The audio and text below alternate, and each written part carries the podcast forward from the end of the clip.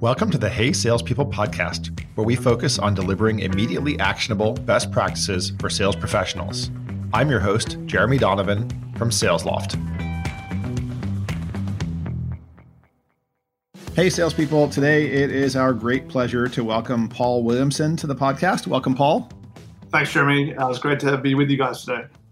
Paul is the head of sales at Plaid. Plaid is a platform that helps companies to access financial information uh, we're actually going to talk about what it's like to be in sales, leadership, and sales when you are both an acquirer, as Paul's company has been, as well as the acquiree in the process of being acquired by another company. So we'll, we'll that'll be our main theme. We'll of course talk about a lot of other things.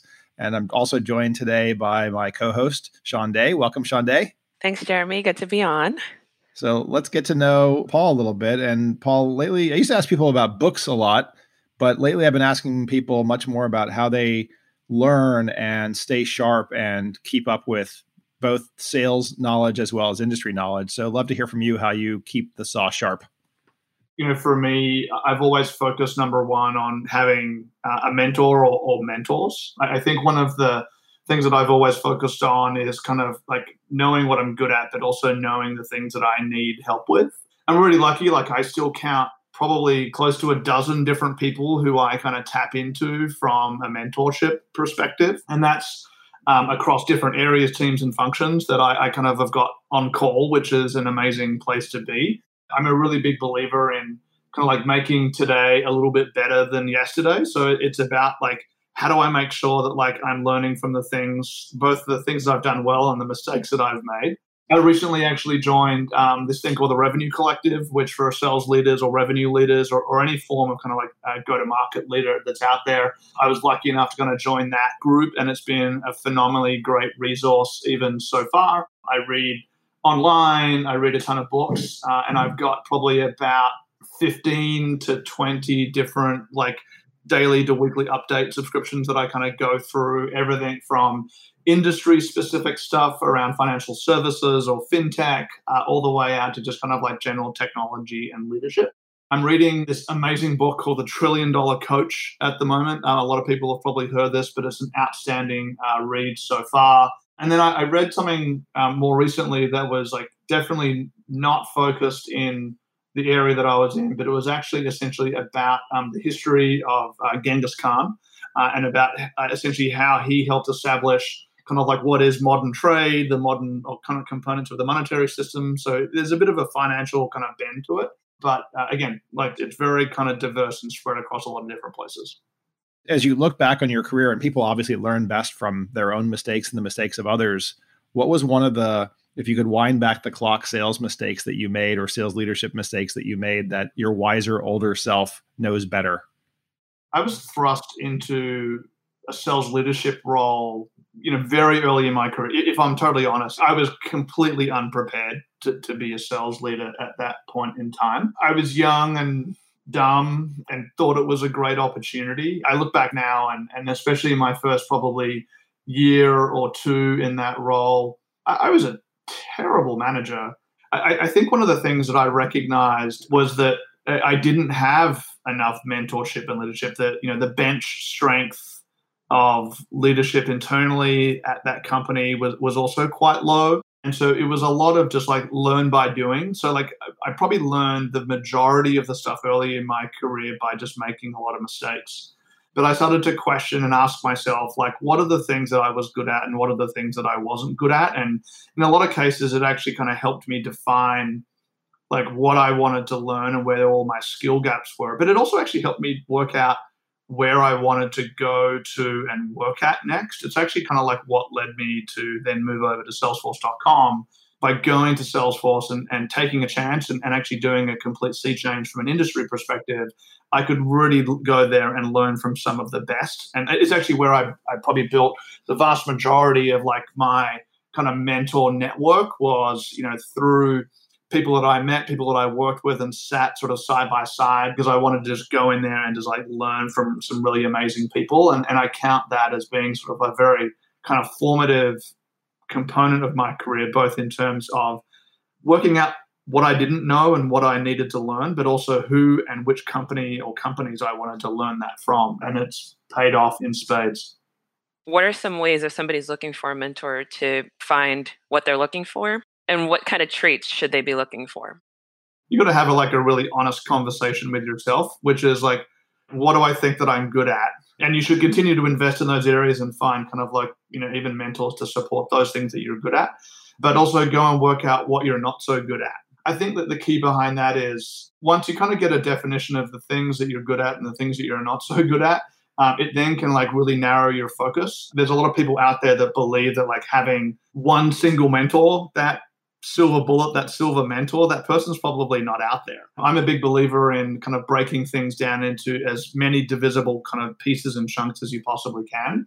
Early on in my career, there was some like really heavy investment in kind of like time and effort around those relationships. So that was where things needed to be more frequent and, and more consistent. So that was like set times, set cadence, today those relationships are very ad hoc. They are truly people who have become great friends of mine in the process. They, they might have been mentors that have kind of helped me with things, but in some cases, those relationships have become a lot more reciprocal as opposed to one way. And in a lot of cases, they're people who will continue to be great mentors, but they're also great peers and, and great friends obviously when you were at salesforce they did a lot of acquisitions but as an individual salesperson you may not have been that affected by them. You guys acquired a company called quovo not too long ago and there you might have needed some mentorship and guidance on how to think about how sales teams should integrate. So you can reverse that role and share a little bit of your wisdom about how salespeople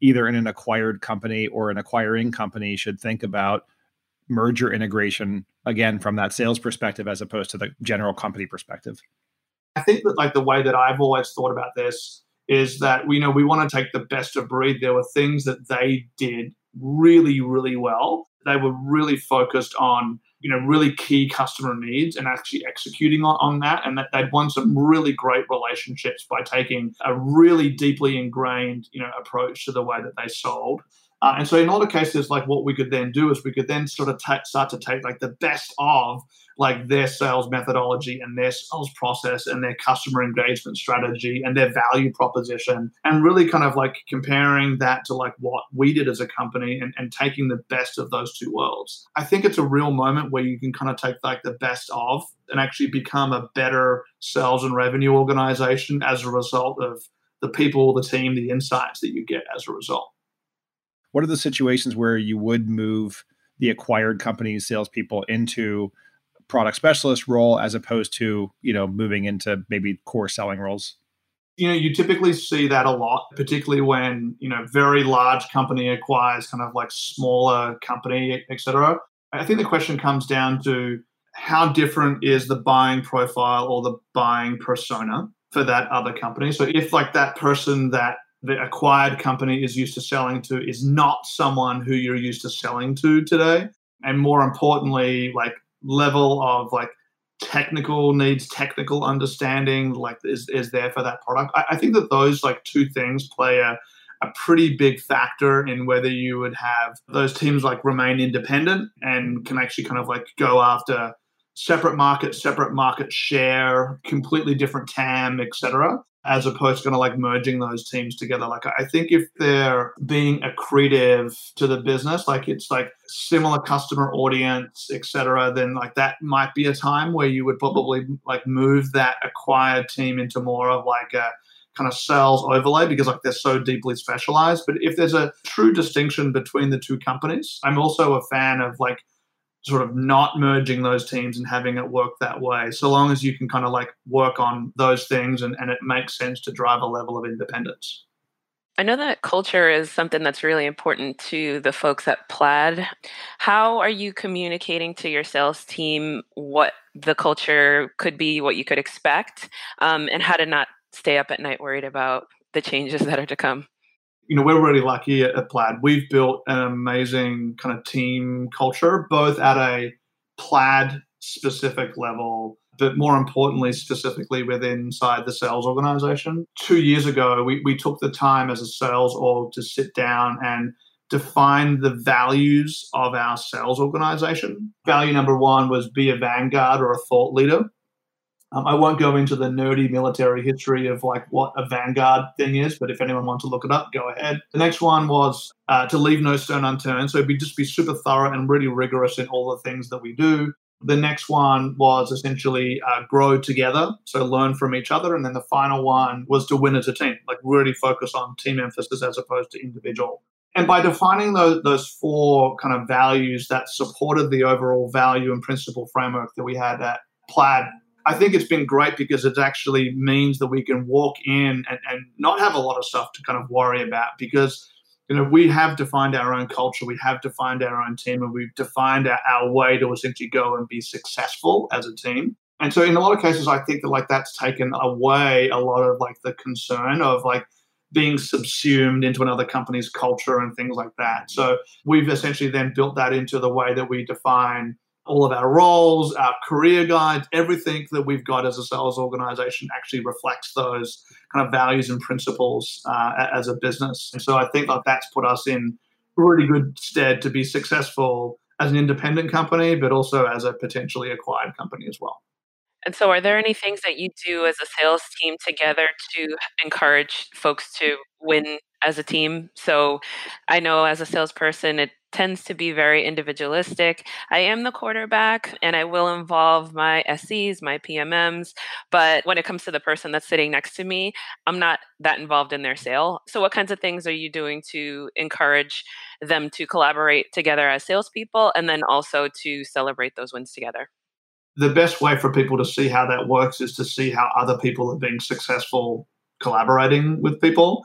We spend probably close to 15 minutes of every single team meeting. So we have a sales wide team meeting. So inbound, outbound, all of our AE levels, even our specialized vertical teams, etc. We all get together every single week to kind of like review the business and, and where we're at.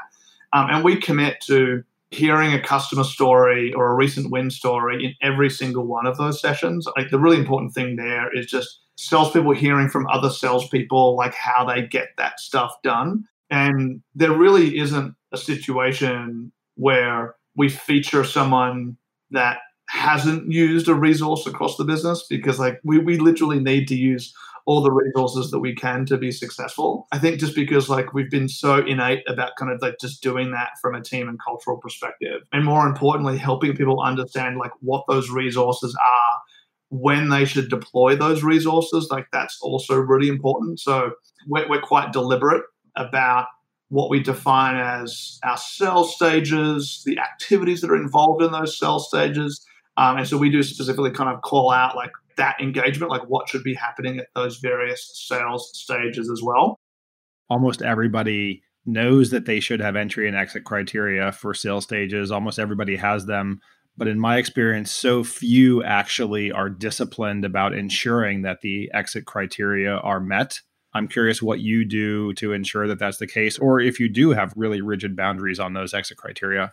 If I'm going to ask someone to do something, like, is it meaningful and beneficial for them to do that thing? Right. So, like, to make the effort, like, that should be like your first question. And if the answer is no, it's not meaningful and it's not going to help me close my deal, then the question you should be then asking is like, why am I even asking this person to do this in the first place? If that's to satisfy like some report somewhere. Here's the thing: just get rid of the report because the report doesn't mean squat. People will, will do and they will make it and take that activity if the thing that you're asking them to do will help them and will it be valuable for them in the sales process. And like that for me is like the, the place where people should start. And, and I think that we don't ask a lot.